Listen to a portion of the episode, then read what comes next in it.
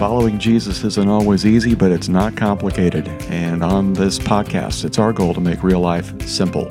Today, I'm joined with our good friend Brad Williams as we're going to talk about this issue that all of us face, whether you consider yourself a leader or not.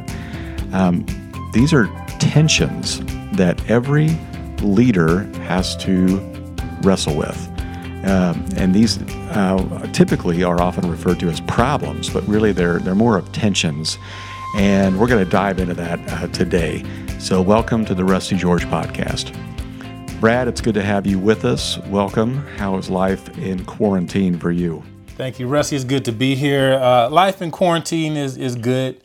It's good in the household, good in the home. It is uh, otherwise um, challenging because you know there's so many questions. We just don't know how long this is going to last, and so I think uh, leadership wise, this is a great topic for today because we're leading people through in this time not just how to navigate this virus, but also um, how to navigate the fear that's out there, how to navigate what people are going to be doing right. when it comes to the economy. So this is a good, a great topic for today. Yeah, and I think for many of us, uh, the majority of our lives, we've looked at when it comes to leadership, we have a couple of problems. The first one is, oh, I'm not a leader. I'm a manager or I'm a follower, but I'm not a leader. But as Maxwell defined years ago, leadership is just influence. We all influence somebody. Well, then the question becomes, am I doing it right? And anytime there's any kind of tension, we assume it's a problem. And I love what Stanley says about this. Andy Stanley, that is, not Flat Stanley. Uh, Andy Stanley says that there are problems that need to be fixed, but tensions need to be managed. Yeah. A problem that needs to be fixed uh, would be your business is struggling and can't keep the bills paid or the lights on. A tension to be managed is cash flow staying at a certain level.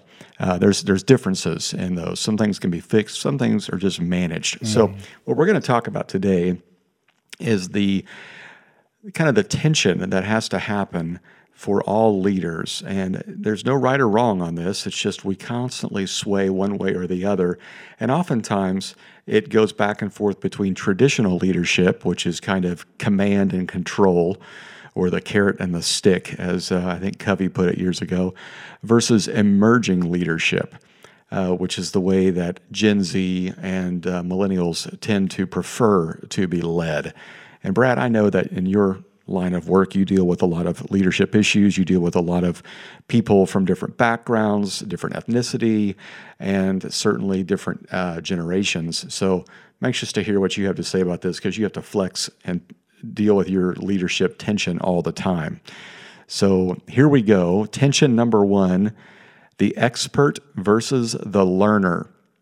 Um, it's this idea that leaders must accept that their specialized expertise is limited and in some cases obsolete and be open to learning from others. So, Brad, how do you see this play out in your life and in society between an expert versus a learner? Um, so that is a real that's a real tension, and um, I feel like for me, uh, going back to Covey uh, in Seven Habits of Highly Effective People, one of the things that he speaks about is seeking to understand before being understood. Mm-hmm. And I, as leaders, uh, it's very difficult to lead because there's not really you can't really major in it in college. There's not real training for it. And so I think when you become a leader, um, sometimes you get elevated to that leadership status because you were an expert at something at one point. And the way I see it play out is when when people and myself included, when I first became a leader, because I was an expert somewhere and I was promoted because of my expertise, I thought expertise and leadership went hand in hand. Mm, that's good. When you you you fail miserably because expertise and leadership are two completely different things. And when you become a leader, you have to seek to understand before seeking to be understood. Great leaders ask great questions. They want to know, they want to learn. Um, you have to be the learner. You have to be confident, like the expert, in my experience, but you have to be uh, behaving as the learner, always seeking knowledge, always asking questions, always seeking to understand. Well, I think that is the goal for all of us and you know just recognizing that it's never something we're perfect at but rather it's just something that we have to to go back and forth with. When am i the smartest person in the room and when do i need to learn from those in the room? All right brad you got the second one for us. Yes yeah, second tension tension number two is um, the constant versus the adapter the constant versus the adapter so the traditional approach is you know, a good leader sticks to their guns. But the emerging approach, the new idea is in a fast changing, in fast changing environments, decisions often need to be reversed or adapted. And that changing course in response to new information is a strength and not a weakness.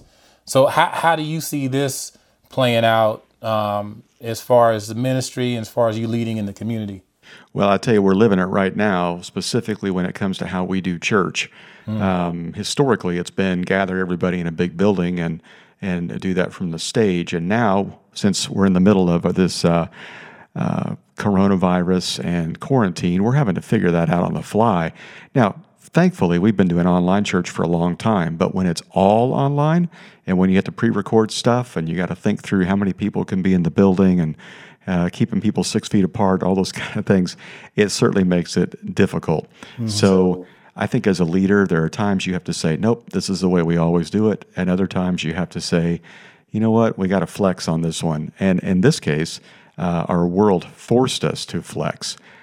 Uh, in the church world, uh, you read about this in the book of Acts. Um, everybody comes together for Pentecost, and then Peter preaches, and thousands of people decide to follow Jesus, and nobody wants to go home.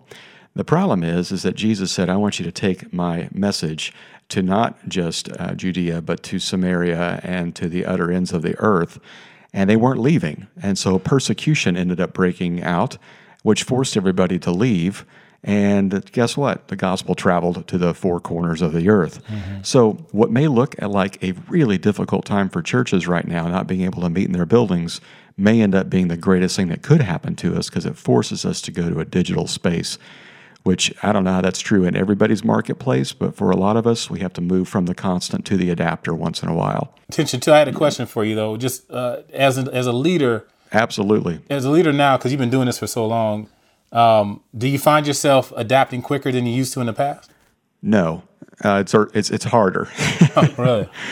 now that as I get older, yeah. um, I it's just you tend to rely on your uh, the norms. And when even just when my week is messed up, it bothers me. Mm. Uh, let alone the model of how I've been doing things. So I have to have the mindset of you know what, you got to teach the old dog some new tricks once in a while. So I, even though it, um, it's more difficult to begin that, it gets easier with that that idea that you've started. So now that we've been doing this a few weeks, doing online church only, it's getting easier. Now that we're doing Zoom calls for all of our meetings, it's getting a little easier.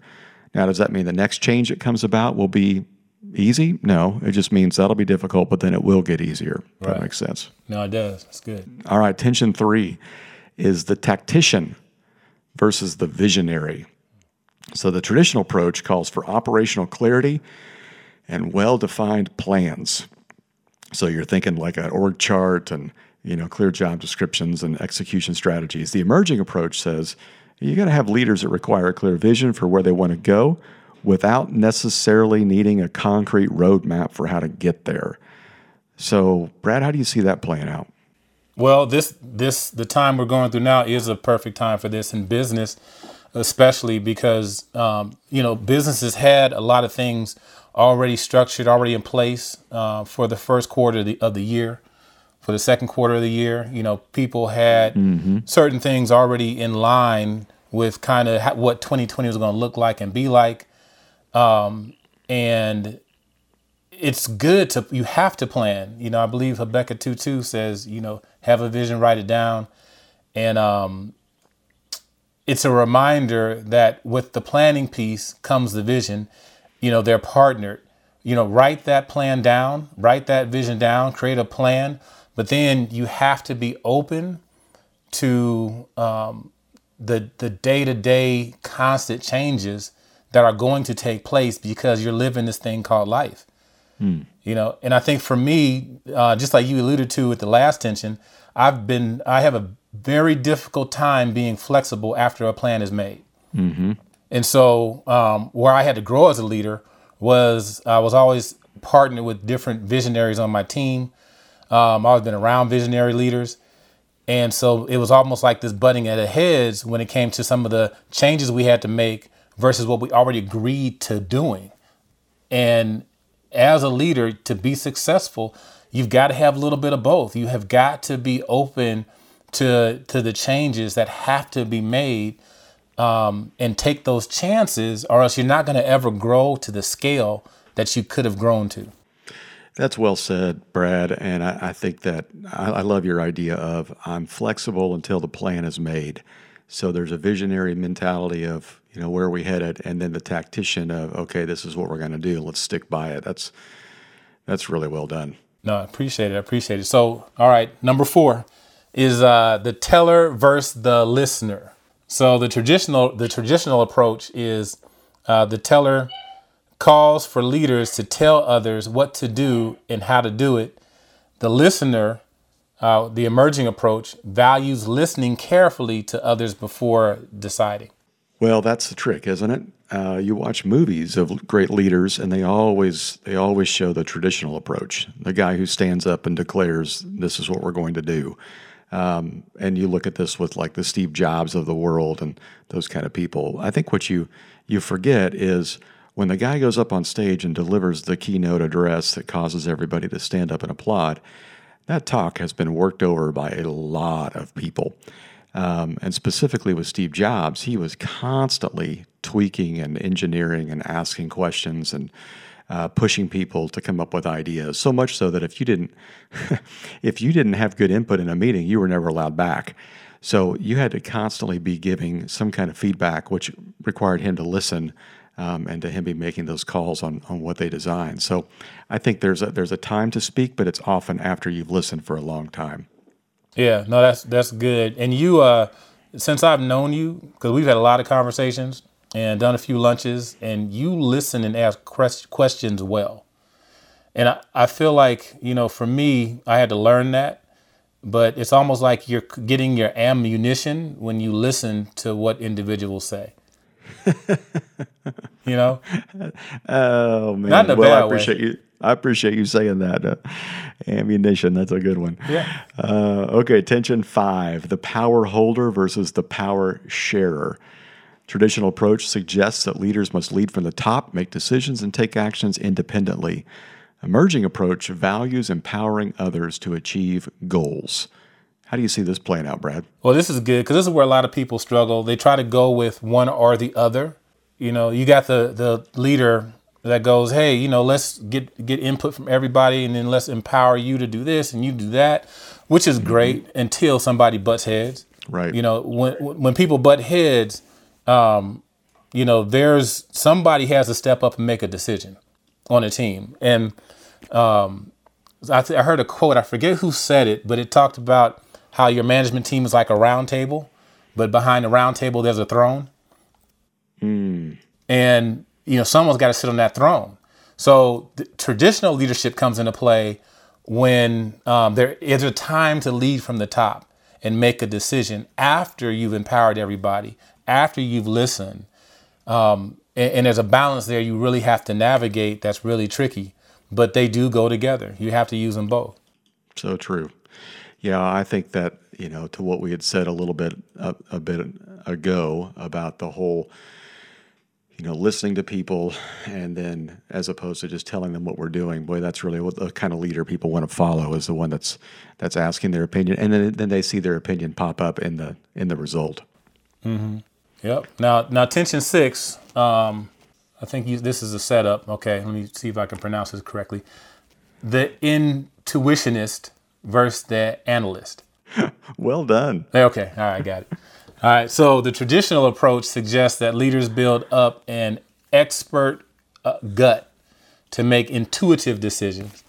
Uh, the emerging new approach says leaders should base decisions largely on data.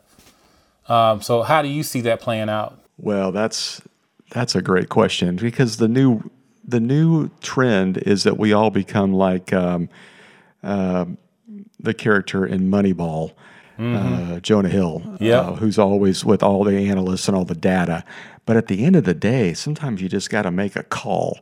And sometimes the data isn't even clear. So I think there's a time for data, but then there's a time when you got to say, all right, I've done this a long time and I kind of know what's going to happen if we do this. Let's just go for it.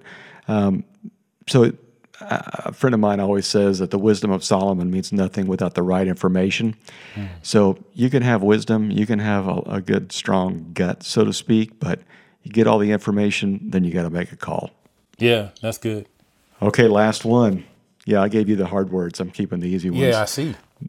the perfectionist versus the accelerator. Traditional approach asserts that leaders should take the time to deliver a perfectly finished product but the emerging approach calls for leaders to acknowledge that doing something quickly and failing fast is often more important than doing it perfectly. You find that to be true, Brad? Yeah, it definitely is true depending on your industry. Um, I, I, think it's true in all situations, but really depending on what industry you're in, some of this plays out a little bit differently. And I think when it comes to all the things that we're talking about, we got to real we got to over communicate to our people and to our teams that you know, you do things as a leader based a lot based on your industry, based on your audience. So when it comes to being a perfectionist, you're that's 100% correct. You know, it's important that your product is quality, that whatever you deliver, whether it's a, a sermon message or an experience at a church, whether it's a product at a business, whether it's a service that your business offers, it's you want it to be quality. At the same time, you don't want to have paralysis by analysis. You don't want to have to sit back and wait for it to be so perfect that it never gets out. You know, on the on the flip side, with the emerging approach, um, it basically says, you know, good content it needs to get out along with the great content because all content has an impact, especially in the marketing world where I'm from. Mm-hmm. Um, we focus on just getting good content out. And if it's not perfect, then no big deal because if you wait to make it perfect, somebody else is going to beat you to the punch. You're going to miss an opportunity mm. to engage somebody. And so, depending on your industry, you kind of have to, once again, like all these tensions, there's a balance that you have to, a sweet spot that you have to have um, based on your your wisdom, your experience, your knowledge as to okay how can we deliver quality, but also how can we make sure that we're distributing whatever we're producing um, at a good cadence to where we're taking care and serving our clients well. Because at some point you're holding back so much, you're no longer serving your clients. You're so worried about, you know, does it taste perfect? Does it look perfect? People are waiting to just get something. They need to get fed, and you're not feeding them because you're you're trying to be a perfectionist. So you know, that's how it plays out for me um, in the marketing world. You want to have great content, but sometimes it's going to be really good content, and you got to be okay with that. Mm, that's really good. Yeah, I, I think that in the church world, we all are looking for that silver bullet mm-hmm. that's going to be the perfect thing that works, and there really are no silver bullets. There's specific bullets, and you can hit at various targets, and you can do various things, but it's a matter of what it is that you're choosing to do and then do it really well. Yeah. Uh, so, Brad, what I would encourage our listeners to do is to maybe scroll through this and listen to it again of the seven tensions and, and then ask people in your sphere of influence that you lead, which way do you lean of all those um, comparisons? And then try to implement a couple of questions into your leadership style that push you the other direction. That will tend to help out in allowing you to manage that tension. Uh, next week, we're back uh, with a new podcast, and I'm so excited to share this one, Brad. I had a chance to sit down with Carey Nieuwhof, and I oh, know nice. you had a little bit of time with him as well after he yeah, spoke at our church. What a great guy, even though he's Canadian. We love him anyway, you know just okay. Uh, so uh, I had a chance to sit down with him, and so what we're going to do is we're going to sh- uh, share the podcast next week, but it's also going to be on YouTube. So just subscribe to the Rusty George YouTube channel. And there's previous videos on there as well. My conversation with John Ortberg, um, various other videos we put together. But you're going to get to hear from Carey. You're going to get to see Carey if you watch it on YouTube.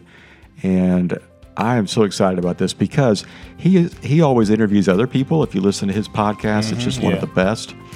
But I had a chance to interview him, and we dug deep into his childhood and kind of why he thinks the way that he thinks and his fear of failure. And uh, it's pretty interesting. So hopefully, everybody will get a chance to listen to that next week on the podcast. So, Brad, as always, thank you. Thank you. And until then, let's uh, continue to make life simple by acting justly, loving mercy, and walking humbly.